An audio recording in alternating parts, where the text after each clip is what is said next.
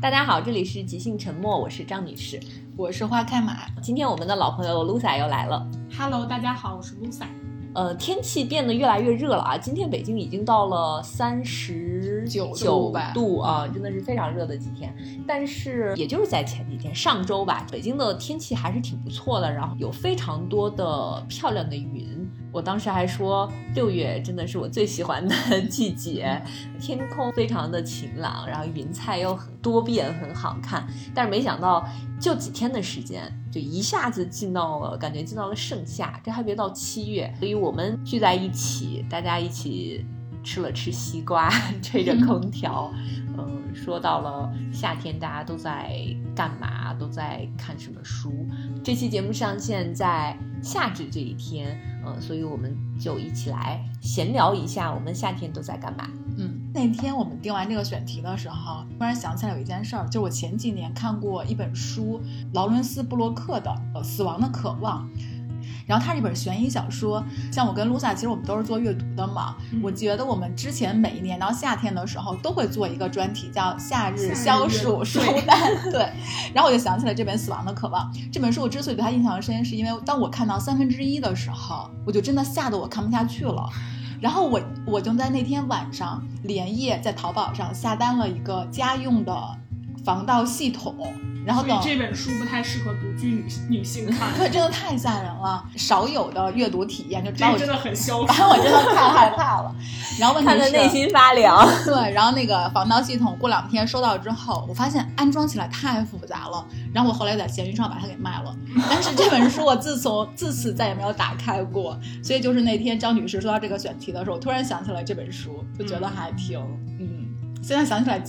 依 依然觉得鸡皮疙瘩都起来了。之前好像有一起聊过关于独居女性，因为是在另外一个博客，嗯你还记得吧？嗯对对嗯对对，就是是呃，当时是因为有一个电影很热门，叫什么《门锁》，对，所以我们当时有聊过关于独居，但是其实我们过后也可以再聊一聊这个话题，因为感觉现在越来越多的女性好像都在一个人生活，是嗯。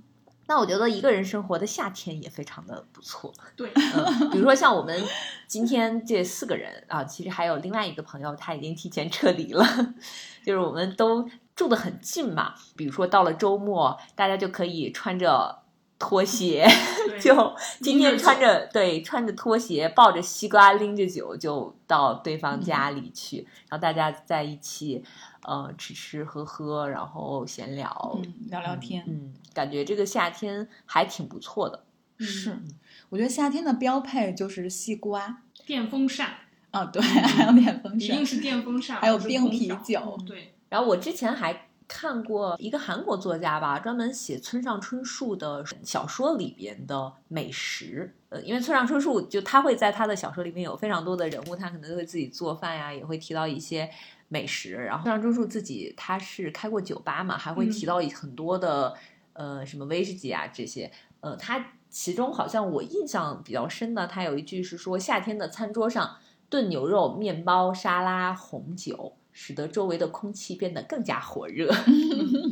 就有点像我们有的时候会在夏天反而吃一些更热的东西，嗯，嗯或者是韩国人夏天会喝参鸡汤，说这个是以热制热，嗯，因为很多就是像中国，尤其像老年人，他们会说冬病夏治嘛，对对对就是会嗯。来夏天把你体内一些发出来啊什么的。嗯。我最近特别去找了一本书看，嗯嗯，这个书是很久之前，去年，反正是某一个夏天吧，我的一个朋友给我推荐的。他当时应该也是六月份，因为六月份的那个北京天空的云彩实在是太好看了。嗯，有一年的六月份，我那个朋友他就给我推荐了一本书，叫《云彩收集者手册》。啊，嗯，对，然后其实一个科普书，对对对，我当时没有立刻看，就我觉得我看天就行了。嗯，但是今年呢，那我在前几周还离开了一次北京，去另外一个城市待了一周，就会发现、哦，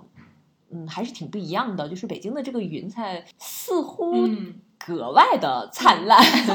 上两周确实是，对对对上两周我的办公室特别高，现在就有二在二十七层，而且周围就都是玻璃，视野特别好。前两周真的就是我每天接水，我走到那个玻璃前，就是都走不动了，就要在那儿拍一会儿，因为每个时刻都不一样，那个云真的特别好看。是的，呃，所以我就想起了那个当时那个朋友推荐的这本书，我就拿出来看了一下，确实是一本科普书，它就是介绍了各种云彩的分类啊，一些它们的特点，什么样的形状，包括它是怎么形成的。我才知道，我们看的这些不同的，其实它形成的原因都是不一样的。我好像有看过网上说，为什么北京在这个季节的那个云都特别好看。嗯，他大概讲了一些什么形成的原因。嗯然后这个书呢，就说云的正式分类是参照林奈所创立的分类法，根据云的高度和外观对它们进行划分。但是其实这个系统没有那么全，就是它虽然就是可能有几类，但是这个几个大类里边呢，又有很多的小类。然后每一个的形状啊、样貌啊，其实都不太一样。我们能看到的还挺少的。我在这本书里看到了好多我之前没有见过的，因为它里面其实有图片的，都是嗯，他们好像有一个什么组织，就是这个组织里面的成员，他会在各地拍不同的云。嗯，嗯，那些云真的是五花八门。对，我突然就想到了另外一本书，嗯跟这个就是它不是严格的科普，然后嗯。图也很多，叫《一天一朵云》。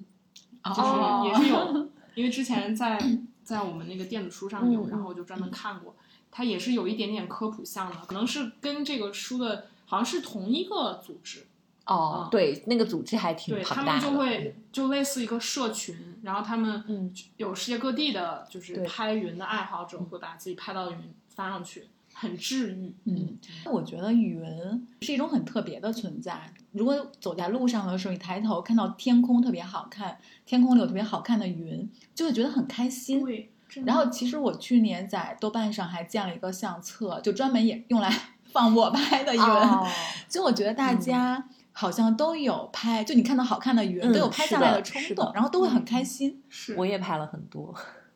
对，我感们也可以建立一个相册，叫一天一朵云。嗯，是，嗯非常治愈。嗯，确实。然后在一天忙碌的空气看到了，就是还是要抬头看，对颈椎特别好。然后感觉说，哇，这是对我今天一天辛辛苦工作的奖励。嗯，特别是嗯，在傍晚下班的时间，假如你下班早的，可以傍晚夏天 对对对，因为夏天它的那个白天时间变长了嘛，对。一直到八点钟可能天才黑，所以我们能拍到的机会非常多。那个夕阳西下的时候，它那个云的颜色也不太一样。我在上个周末的时候还拍到了彩虹，嗯嗯，是一个周末，对。那天突然就是下了一场雷阵雨，那天朋友圈又是被北京对，还是两个彩虹，嗯，晚霞，对对对，两个彩虹，然后从我家的窗户外边正好看得非常清晰。我很少见到彩虹，嗯那次就真的觉得挺震撼的。我爸当时说看到彩虹会有好运气，嗯嗯，就你觉得那一天我都过得非常好，嗯 我就记得我上前两个礼拜吧，就有一天去参加 Lululemon 的那个活动，然后当时就是有一个呃瑜伽，户外的瑜伽，傍晚的那个时间做瑜伽的时候呢，会有那种就是抬头的那个动作，嗯嗯然后就老师就会说啊，我们现在抬头看天上的云，或者躺下的时候，嗯就是看到天上。哇，就是我感觉我很久没有那种好好的专注的看天了。然后那天天气也还挺好的，就是你抬头看到天空的时候，当时那个感觉就是太幸福了。哎，所以我觉得，就是刚才咱们吃饭之前聊天的时候说，我觉得大自然对人类就是一种治愈的力量。就你不开心的时候，或者怎么着，你去大自然里面走一圈儿，然后爬爬山啊，然后徒个步啊，包括就简单的看看天，其实也能嗯缓解一下压力。我觉得爬山最近几年非常的流行，是一个很在城市里面非常流行的运动。我的感觉就是大家可能因为城市生活太疲惫了，然后就真的很嗯需要去没有人的地方。就是想，就是需要爬山啊、露营啊这种的对，而且最近就关于森林啊什么的书也还蛮多的，比如说，对我最近有一本想读了，它叫《森林如何思考》，啊，它副标题是说超越人类的人类学，我就还比较感兴趣。嗯，我去年还看了一本也是讲森林的，它是讲森林疗对人那种疗愈的书，嗯就感觉最近大家好像都已经到了需要向大自然去求助的一个阶段。看来是真的很累。我最近看的书好像都不是那么夏我，觉得你应该不疲惫，你都好久不工作 了。对我现在的疲惫不在于说因为工作带来的疲惫，我现在疲惫是我有点想工作了，因为我觉得我还是一个在 我们还在上班的人看来，你就是 讨厌。是因为我觉得我嗯，经过这半年，很累了，对对自己的认知是，我还是一个摩羯座的事业女性，我需要回归职场。但最近就是不上班，其实还是挺开心的。我觉得他开心的点在于说，让你离开了你不喜欢的人跟事。嗯，就是当你不上班之后，其实你你就是你自己主选择，留在你身边的都是你喜欢的朋友，然后你做的都是你喜欢的事儿。我觉得这一点其实是挺好的，所以不上班确实是开心的。嗯但是，嗯，我觉得我最近是因为待的时间点久了嘛，有点想回归人群，所以就嗯有点想上班。给咱播客接接商务。对，呃，我最近看了一个剧，我觉得让我还 有点开心，就是那个《不良执念清清除师》这个剧，哦其实在豆瓣上那个评分还蛮高的，嗯它在豆瓣上应该是八点几分，挺火的对，看的人应该还挺多的。我很早就知道这个剧，但是最近才开始看，然后看了之后就发现说，哎，还挺好玩的。嗯，它的故事设定是说，有些人他死了之后。他有一些执念未消，嗯然后呢，他们就会来找这个男主角。男主角是一个，他刚出现在剧里的时候是一个高中生，嗯但是因为他坐那个公交车被一架飞机给撞了，所以他在医院躺了两两年多。然后等他醒过来，他已经二十岁了。在他醒过来之后，就很多那种有执念的鬼魂吧，就要来找他帮忙，就是帮帮我，帮帮我。然后他就帮这些鬼魂的消除执念的一个过程，一个故事。嗯嗯，我觉得这个就会觉得有点悲伤，因为每个人的故事确实都是悲伤的故事。嗯但是这个剧本跟拍摄的话，会加一些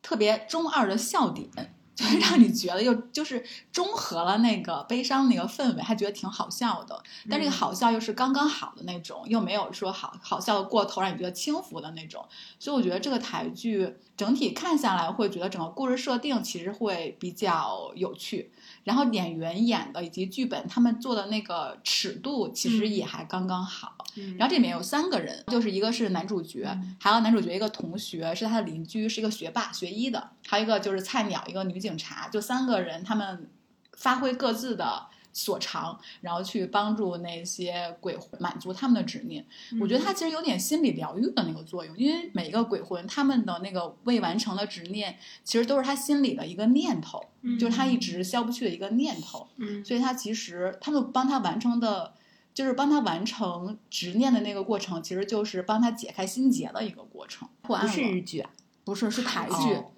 对，它是每它是会就是好好多个人物的故事是单独的那种每集都是一个故事，哦，就是会有不同的，他会帮助不同的那个亡灵来解决他们的问题。嗯看完这个之后，我就发现说，哎，台剧这几年其实做的还挺好的。我这几年其实看的台剧还挺多的。我觉得台剧从他们整个的那个就是类型，以及嗯到演员制作，其实都还不错。包括像之前的那个哦《俗女养成记》哦对，也是台剧，还包括我后来看那个呃，他和他的他，就是嗯。讲那个女、女星女生被性侵的，嗯对，然后会造成那种心理解离的一个故事，还包括像林心如他们演的那些悬疑剧啊什么的。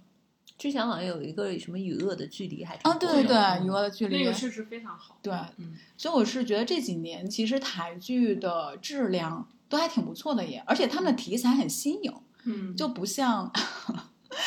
就是好不拉踩比了。每次说到日剧、韩剧、台剧，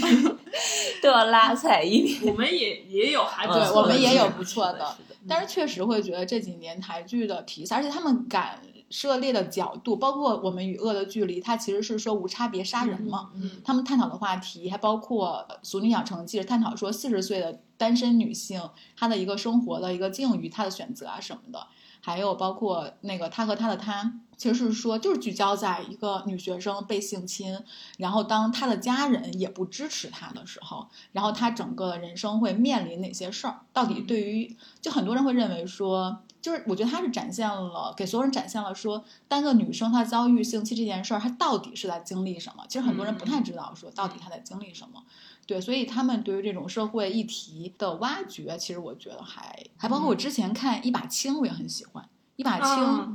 是白先勇对白先勇那个小说改编的，对，我是看了那个书，然后还听了就是看理想做的那个有声书，嗯一把青》是我在里面最喜欢的一个故事。对，我觉得《一把青》，我觉得甚至《一把青》那个剧比白先勇的小说丰富了很多，因为它毕竟嗯是个剧嘛，它的细节会更丰满。嗯我当时看那个剧看的呀，那个剧也是我在某一份工作跟下一份工作之不上班了期间看的，我每天在家里都看到泪流满面。好的，嗯种草，我要推荐一个剧，就是一个非常治愈，大概每年可能都会看一次的一部日剧，然后也是我其实看日剧的第一部。就是看的这一部，很短，叫《面包和汤和猫咪好天气》，哦名字特别可爱。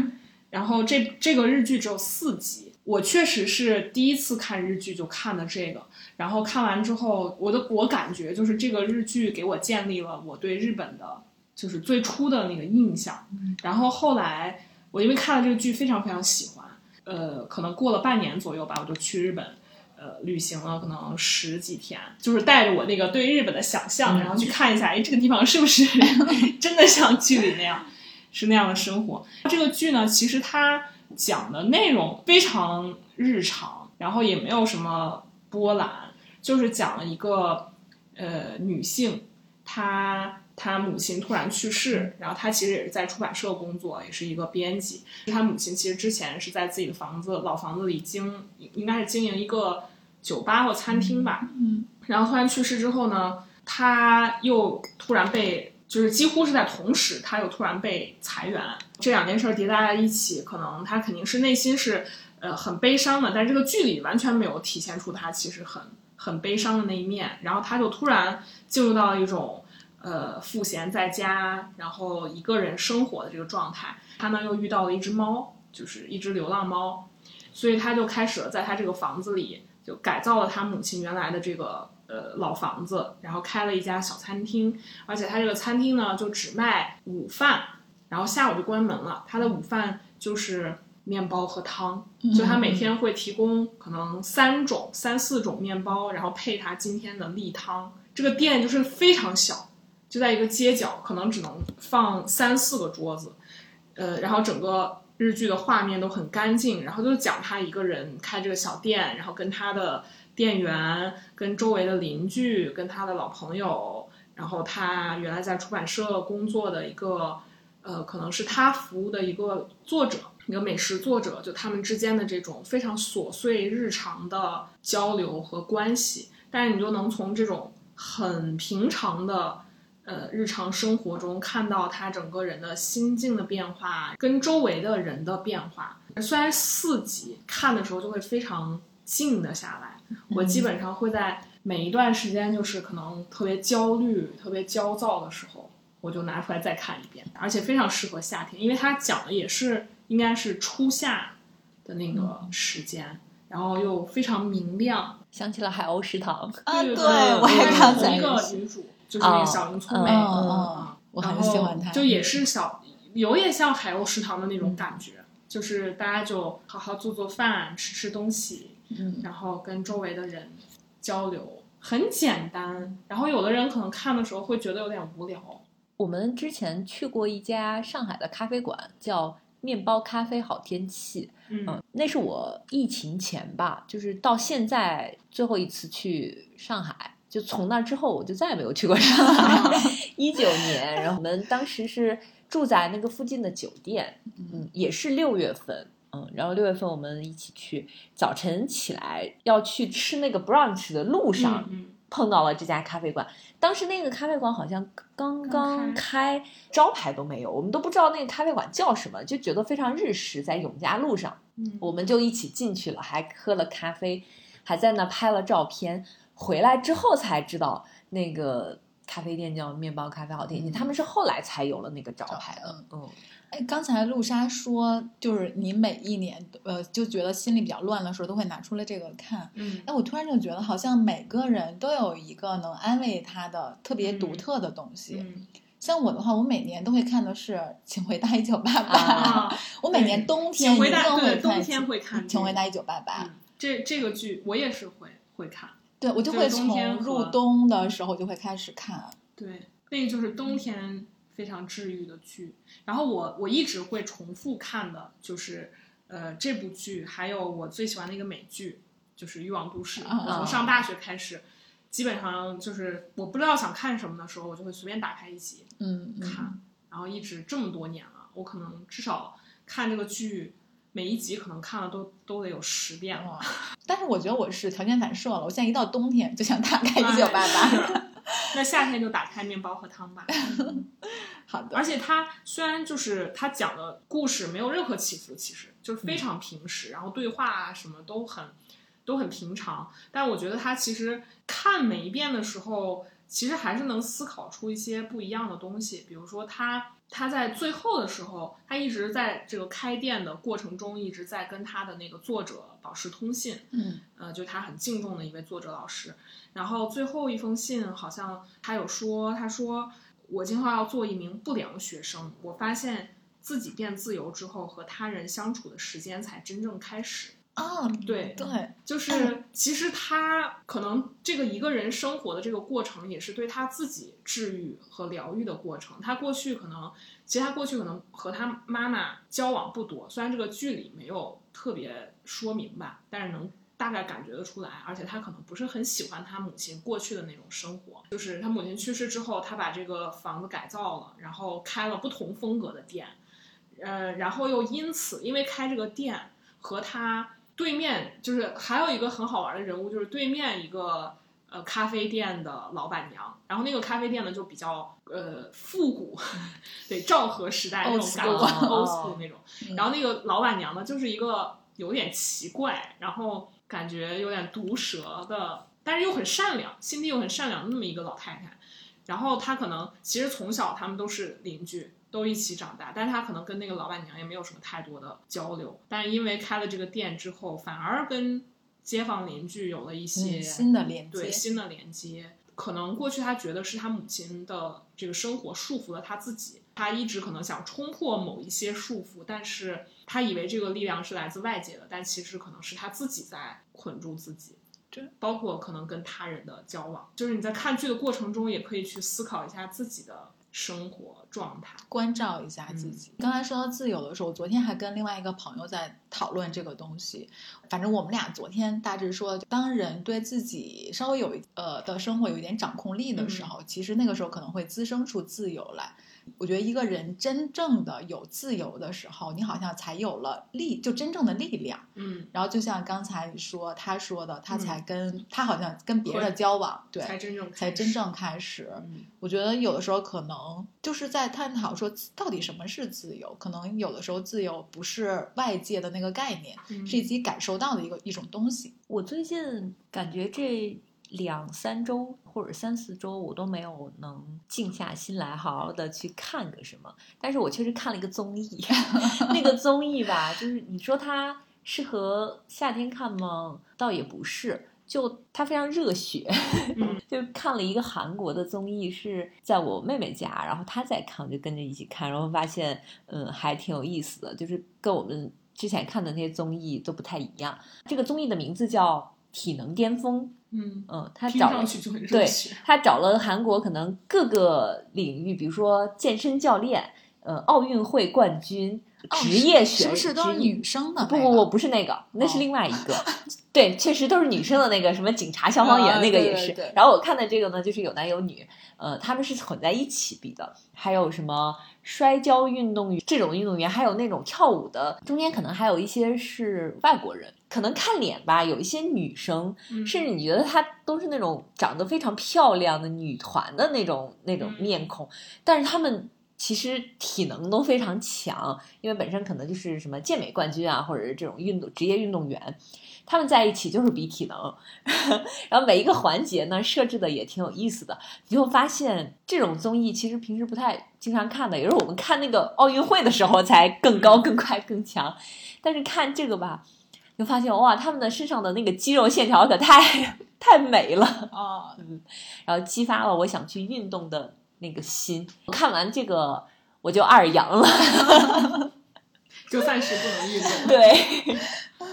白看了。对，但但是这种综艺吧，你就看的自己都觉得很有力量，就是为他们着急，就觉得啊再快一点，因为他们有一些比赛的环节设置，比如呃两两个队，然后每个队呢，他们其实在选队员，就是呃先选队长，队长几个队长选出来之后呢，再选队员。这个时候呢，就是女生，因为大家普遍认为女生其实体力挺嗯，不如男生的。但是其实里边有很多女生很很厉害的，嗯嗯甚至有一个女生当队长，然后她就开始就是选队员嘛，然后是队员先选队长，大家都去选了那些 muscle 男很就是看上去很厉害了，嗯，那些其中有一个。都已经快五十岁了，有一个选手，他本身就很有名，他好像以前是一个什么摔跤选手，还上过很多韩国的那个综艺，就有点类似于什么《爸爸去哪儿》的那种综艺。就大概大家都会选这样子的队长的队伍，最后剩下一些都没人选的，在那个女队长的队伍里，大家都觉得这个队肯定要被淘汰了。但是他们其实有些设置是不光是设置你的什么耐力啊，你的那个肌肉啊什么的，它其实还有一些灵活性啊什么的。然后这个队呢，就在跟别的队比赛的时候，他们是你要把这个有一个桥，你要把那个木板把这个桥搭起来，然后扛着那个沙子跑到对面，把这个沙子灌到那个罐子里，最后看谁灌的多，那个沙子多，他们就真的赢了，就是另外两个队 PK 嘛，他们就战胜了另外一个队。就他们在比如说那个灵活性上啊什么的，嗯这些都还都挺优异的。嗯，然后你在这个过程中，你就觉得那那些弱不禁风的人就没啥可看的。所以突然对女性的审美 产生了变化。嗯，我们东亚对女性的审美好像都是白瘦幼嘛，对，但是你就真的觉得那些嗯女生看上去就非常健康，嗯嗯，你就觉得非常有力量，。我觉得女生有肌肉线条，尤其是胳膊，其实很美，还包括她的背部线条。嗯，我我白瘦幼只是男性的一个审美，女生自己还是会觉得有有肌肉线条好看。啊，我也喜欢白的男生。我喜欢有肌肉的男生。我喜欢有肌肉的白的男生。我喜欢瘦的，就是大家都在互相凝视，对啊，就是那大家长眼睛，不就刻板印象。啊！但是我我在跟我妹一起看的时候，我发现每个人的审美是不一样的。然后我妹喜欢里边的，就是某些，就是她就喜欢那种大块头的，嗯，啊？我不喜欢。我觉得就是个人审美吧，就没有什么不好或者好。嗯是是他们其实都挺强的那些那些选手。嗯，啊，另外你说的那个是另外就是全是女子的那个生的那个，我有点忘记，但是最近好像也很火。它里边是呃也是分队的，比如说警察，嗯，然后消防员，对军人，呃，还有一一队是运动员还是什么，然后上来就开始互相放狠话。那个警察说：“哦，那消防员肯定挺弱的。”还有一个环节就是让他们生火，就拉到什么地荒岛啊，就是那种野外让他们生火。消防员说：“我只学过灭火，生火。”然后这个时候他们还要互相就是借力嘛，就是大家组队。后来发现 那个呃军人很厉害，他们在军队的这种很厉害，然后消防员其实也很厉害，然后警察非常弱。所以我觉得韩国的综艺确实是厉害，他们挖他们挖掘的嗯这些可综艺的点，我其实挺少看综艺的，不管是哪个国家综艺，但是我我就是无意中在这个夏天看的这个综艺还挺有意思的。嗯那我这个夏天看的不是综艺，我这夏天还看了个纪录片，我觉得可以推荐给大家，嗯叫《再会长江》，哦是日本的那个导演竹内亮的。嗯然后，因为他在十年前拍了一个也是长江的纪录片，嗯他相当于十年之后是重走了一下他十年前的那个那个长江路，嗯然后去探访他十年前就是在拍那部纪录片里面的时候会遇到遇到的那些人，他十年之后又去。就是重就重新去探访他们，然后第二集那个女孩叫慈母，她十年前是抱一只小羊，就跟游客拍照，五块钱拍一张啊什么那种，然后很漂亮的一个藏藏族的女孩，而且香格里拉那边的，嗯然后十年前的时候，竹内亮他们还带着那个女孩跟她妈妈，然后去到了上海。对于那个女孩来说，当时上海就是另外一个新世界嘛，还有大为震撼。然后她当时就还给他们写信说，她的梦想就是开一家客栈。然后十年之后，当竹内亮他们再去探访的时候，那个女孩的客栈真的开起来了，而且非常大，就是做那个设计很，就是很，嗯，时髦。哦，然后就是她说，那女孩自己就说，她说她十年前第一次去上海，知道说卫生间是跟那个房间里面是有卫生间的。嗯她说这个给她留下了非常深刻的印象，所以她后来自己开客栈的时候，她就一直记得这一点，嗯就是她的房间也有卫生间，她客栈房间有卫生间。然后我觉得很就是嗯挺感动的，对，包括他们十年前会采访的时候，就是有一个小男孩会给他们指路啊什么的。十年之后，他们又去找这个小男孩，但是人家也变成一个大小伙子了。还有他们十年前遇到的人，十年之后已经去世了的，这种也有。我就觉得这个纪录片就会觉得还挺好看的。就一个是我觉得，身为我们自己可能都不太知道长江这一就就是长江沿线都有哪些。地方，然后当地的各民俗是什么样子的？你跟着他的纪录片，相当于就走了一遍，从第一滴水，然后香格里拉，然后一直到泸州，然后反正就重庆，然后一直回，最后他是回到南京，因为竹内亮现在安家在了南京，他娶了一个中国的老婆。还有就是，我觉得他这个纪录片的人文属性还蛮强的，尤其他跟十年前做了一个对照，你就会发现时光在这些人身上到底发生了什么，而且老友重逢，久别重逢本来就是一种很美好的感情。嗯，尤其竹内亮那个人还挺可爱的，我觉得我看了这个纪录片都对这 这个人圈粉了。就是他十年前不会说中文，嗯。他十年后中文很溜，嗯。然后这个人呢又不把自个儿当外人，嗯。他去哪儿就要去谁家吃饭，然后所以弹幕上出现的都是 社牛，对，弹幕上都是说那个导演又要又要蹭饭了，他确实。吃啥都吃的老香了，然后也不客气，不把自个儿当外人儿，然后在人家又吃又喝，而且我觉得他笑起来挺可爱的，就他那他是那种他一笑。姐姐就想请他吃饭，行，有主内亮吗？主内亮，但是主内亮是咱们的哥哥，但我就觉得他给人一种就是他一笑你就想请他吃饭的感觉，所以这个纪录片就是看着你又感动，嗯然后他那个人呢又很可爱，然后又很好玩儿，沿途还包括他们在重庆的时候会呃采访那个棒棒嘛，嗯因为重庆的棒棒不是还挺有名的嘛，嗯然后他会肯定也没有多全面了，但起码在他跟拍那两天，你会展现说一个棒棒他的那个真实的生活，就包括那个人已经七十多岁了，那个老头儿，但是脚力就是力量非常强，就是竹内亮根本就担不动，但是他又可以担，然后他就靠这个养活他的孩子，给孩子娶媳妇儿、买房子，嗯而且还包括他单的，就他挑东西的时候，还跟一个，就是他从船上要挑到那个帮客人挑到那个公交车那儿嘛，大巴车那儿，但大巴车没有停在他该停的位置，他停的有点远，然后这个呃这个人他挑过去的时候就发生了一些冲突，说你为什么停在这儿，让我白跑了这么远？然后那个大巴车司机反正就呃出言不逊吧，意思就有点看不起那个干挑棒棒的这些人。然后双方吵起来了，然后能看出来竹内亮当时想劝他劝架嘛，就是比较真实的一个场景，他有点尴尬，然后就反正被劝住了。然后那个棒棒那个那个，我觉得七十多岁就是老大爷吧，然后就说他就说你看我们这种看干体力活儿的就不被尊重，然后就你听的时候就觉得也很心酸。我觉得这其实又是中国的一个现状，因为中国价值我们其实价值取向挺单一的。就是嗯，有钱，反正就是你有钱的，你肯定会或者有权的，你就会他会有优越感嘛。很多人会觉得，尤其是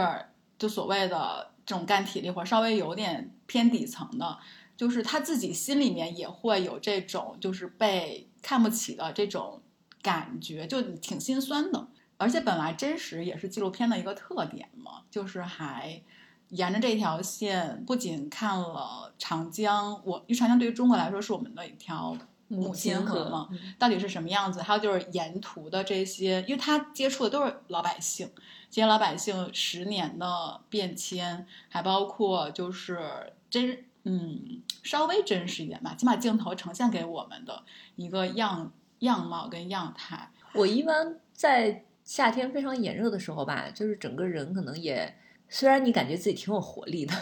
但嗯因为天气毕竟很炎热，也会有的时候会没有精神。这个时候那种大部头的树有点看不下去，下去呃，会喜欢看看图比较多的，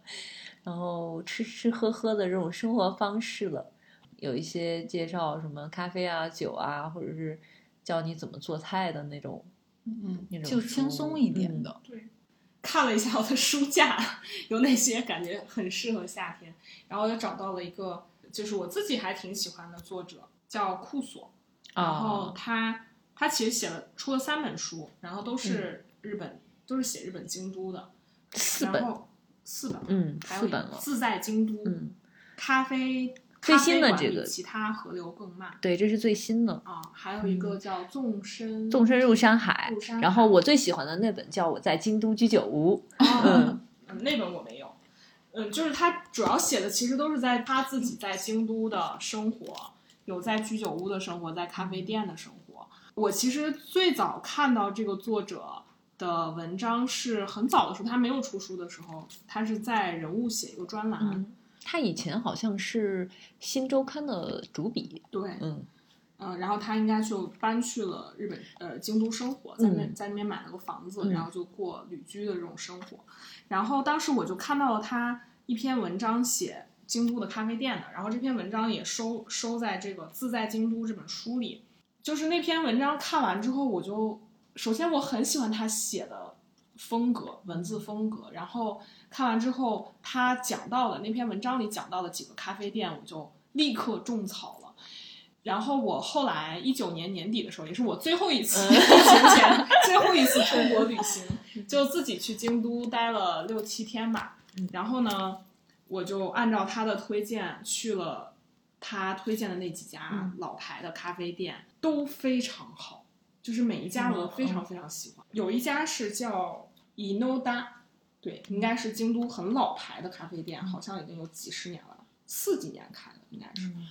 就是他当时那篇文章里写的，形容的就是它是一个京都文艺的地标，会有很多电影导演呀、作家、老派的那些作家都会在这个咖啡店里聚会啊，或者喝咖啡、见人什么的。嗯，而且这个这个店的店主他本身好像也是一个西洋画画家，所以就会有很多艺术圈的人来。这个咖啡店因为比较老嘛，是那种昭和时代的那种感觉，然后就会有很多老头老太太或者那个有那种昭和时代文人气息的那种老先生来这里坐着，可能拿一个报纸，然后喝一杯咖啡。我记得还有印象很深的一个小细节，他说在这个 Inoda 的咖啡店里，没有人会拿出电脑工作，哦是的然后就是感觉拿出电脑工作跟日本就是京都的这些咖啡店格就是格格不格不入入啊。然后我当时去的时候，我因为我是一个人去的嘛，我去了他的那家总店，然后我也坐在一个当时应该是可能是工作日的早上，就是人没有那么多，然后我就坐在一个小圆桌，就是一个比较角落的位置，然后就看着周围的人，就真的有一种走入电影的感觉。然后周围确实都是那种老老爷爷老奶奶比较多，然后店员是那种穿着白色衬衫，就非常整洁的，嗯，那样的风格。然后他们家的呃三明治、鸡蛋三明治，呃还有咖啡都非常好喝。三明治也非常好吃，我印象特别深。就是天呐，怎么这么好吃？然后他还推荐了另外一家鸡蛋三明治很有名的一家老店，叫 Smart。呃，也是很小的一家店，然后我就去了那家店三次吃那个鸡蛋三明治，真的很好吃。呃，还有一家呢，是他推荐了，但是我只我就只在门口拍到了照片，名字我忘了，但可以去看一下那篇文章。也是一个很小的店，那家的鸡蛋三明治是在全日本都非常有名，还有咖啡，就是会有很多日本的游客专程来这里，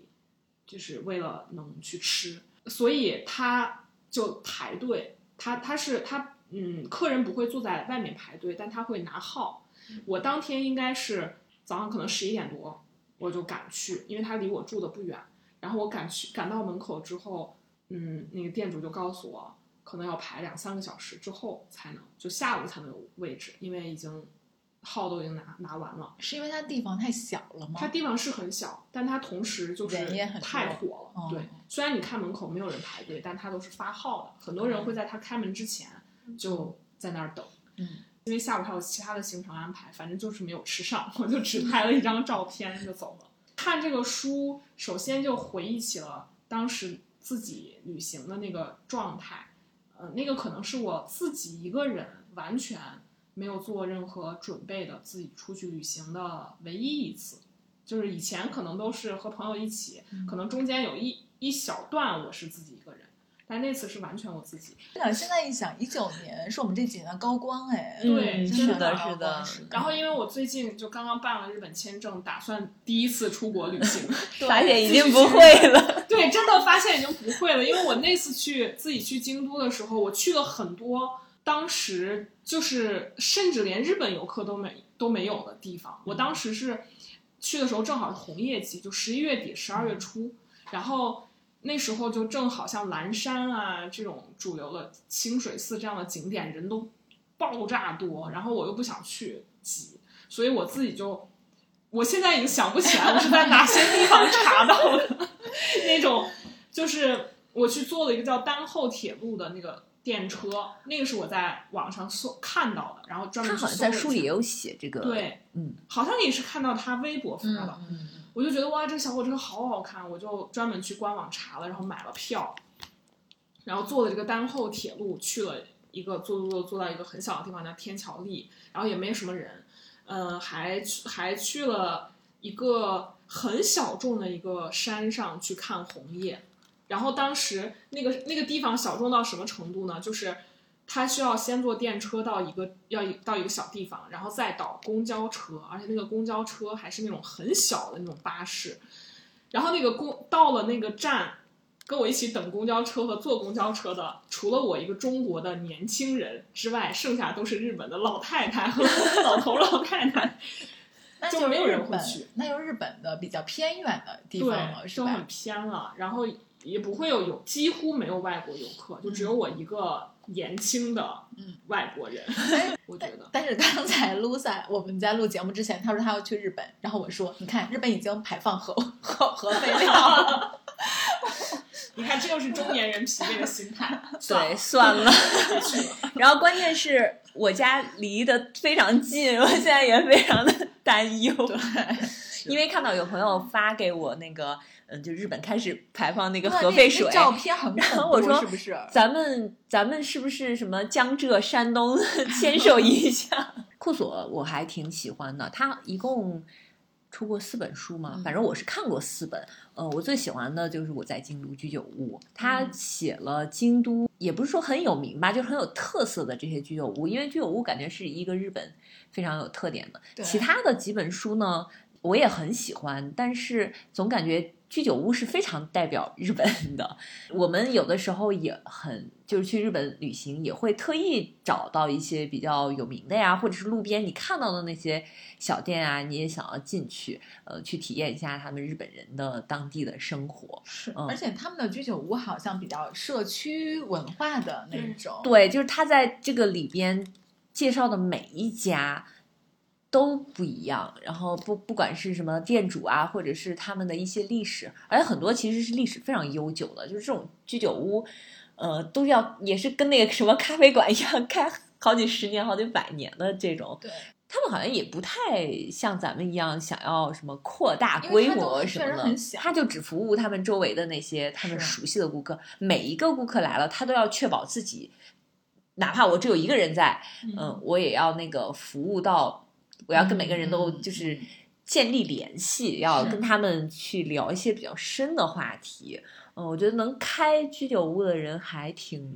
厉害的，好多是那个。爸爸，呃，爷爷传给爸爸，爸爸传给儿子，然后到了儿子这一代呢，又赶上了我们现在的，就是我们现在这一代年轻人，他的那个想，就是世界已经发生了变化，然后，嗯，他们的想法也发生了变化，还会跟老一辈有一些观念上的冲突啊之类的，还有一些就是会，我我可能在别的地方，就在东京大城市已经工作过了，但是比如说父亲去世啊什么的。又回来经营这种，嗯，就就跟你看的那个电影、那个剧一样，嗯，就很多这种情况。然后它里边还会介绍一些每个店自己有的特色。我感觉那个库索因为也很喜欢喝酒嘛，说那个有一篇我忘记是哪一本书里边有一篇就叫呃不是春宵苦短，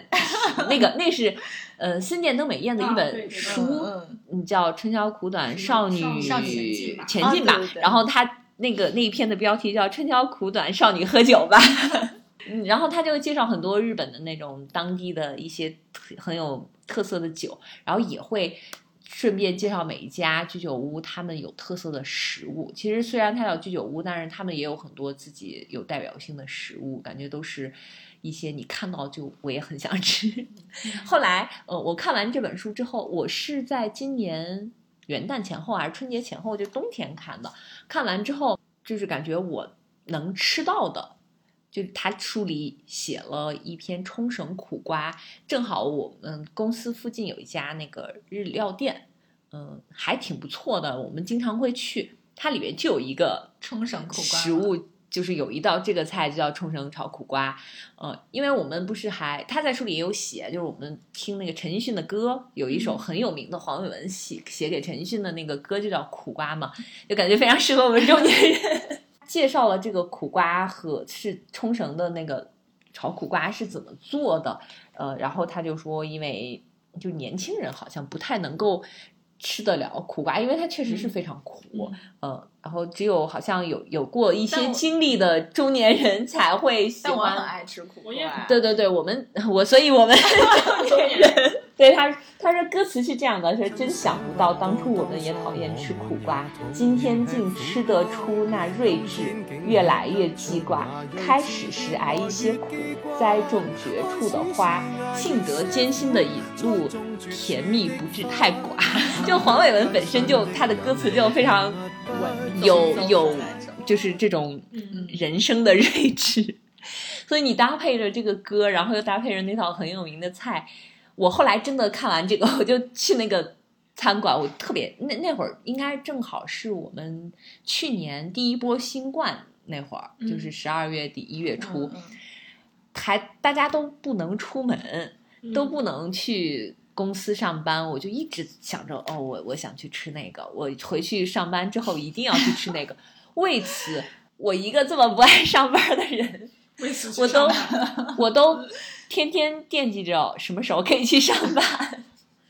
吃到了，吃到了呀，好吃吗？嗯，真的很好吃啊。其实就是你在之前也吃过这些，就我们去日料店，嗯，有一些那种我们平时不太吃到的，就是很有特色的菜都吃过。但是可能是我对美食也没有什么兴趣和研究，可能吃过就吃过了。当你在书里再看到的时候，你回忆起来，哎，好像这个我吃过，但是我已经。忘记是什么味道了，呃，所以我想再去尝一下，然后再去吃的时候，你可能就能体会到它有一些，嗯，哎，你说到苦瓜，我想起来有一年我去，呃，跟婷婷去酒吧喝酒，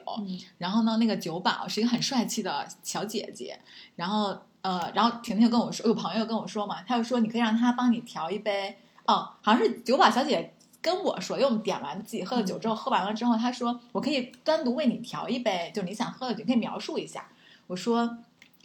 我那段时间好像心情也没有特别好吧，我就说嗯，苦一点的。然后小姐姐就调了一杯，她端上来的时候有一点惊吓，因为那个杯沿上挂着一片苦瓜。然后我就喝了一口，超苦。嗯，然后那个小姐姐她吧台嘛，我坐在吧台，她说怎么样？我说嗯，是有点苦，但其实很苦。苦瓜很适合夏天的。对对对是我们我们中国人讲究着什么平衡嘛，说苦瓜败火。但但是就是非常令人失落的是，现在终于可以出去玩了，却发现自己不会，连酒店都不知道怎么订。我对我上一个礼拜就是当时当时没有在北京，有一个机会就是我从南京去到上海，嗯我就想哦天哪，我上一次。呃，去上海已经是在一九年的这个时间了，就是时隔这么几年，我又重新去上海，结果我又阳了，我就没有去成。哎，这么一说真的好惨哎。但我比较好，因为我今年没上班嘛，我上半年又嗯去了很多地方泰国，又去上海，又去泉州，又去香港的，嗯，所以我没有感觉你们俩说。更加心我。就真的这感觉让我很失落，然后就有一种人已经被关久了，关了好久，然后真的给你放开门打开，你自己都不会。夏天还是聊起天来挺轻松、挺欢乐的，虽然也有一些隐隐隐的心酸，嗯，但好在就是现在想去哪里都挺方便的了。是，在这期里边，好像还想了好几期接下来的题，嗯，我们可以嗯、呃慢慢的在一起，一边吃西瓜啊，一边喝酒啊，一边聊一聊。那就祝我们的这个夏天更灿烂一些吧，更甜美一些，像西瓜一样，嗯祝大家心里都凉快一些。嗯有有更多的滋味吧。嗯，也可以吃苦瓜，嗯，好的也可以吃西瓜。甜丝丝的。嗯好，那我们今天就到这里。如果大家有特定在夏天做的事情，也可以跟我们评论区跟我们分享一下。对，感觉会很有趣。我觉得嗯每个人都有自己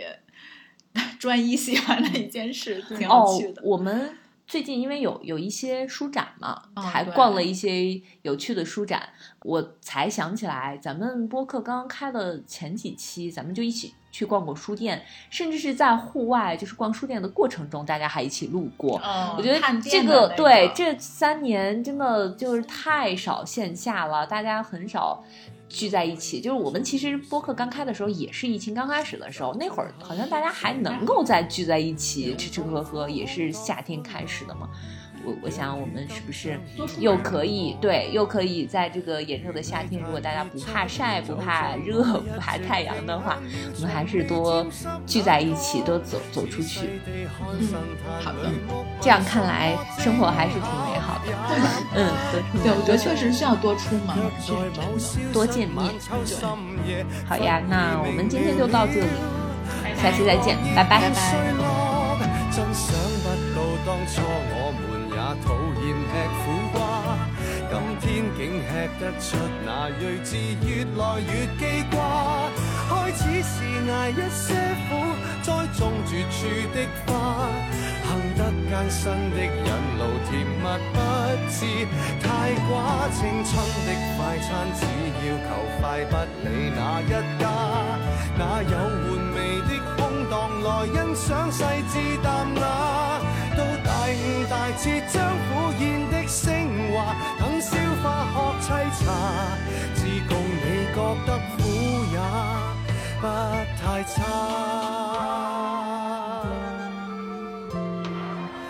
做人沒有苦涩可以嗎？真想不到當初我們也討厭。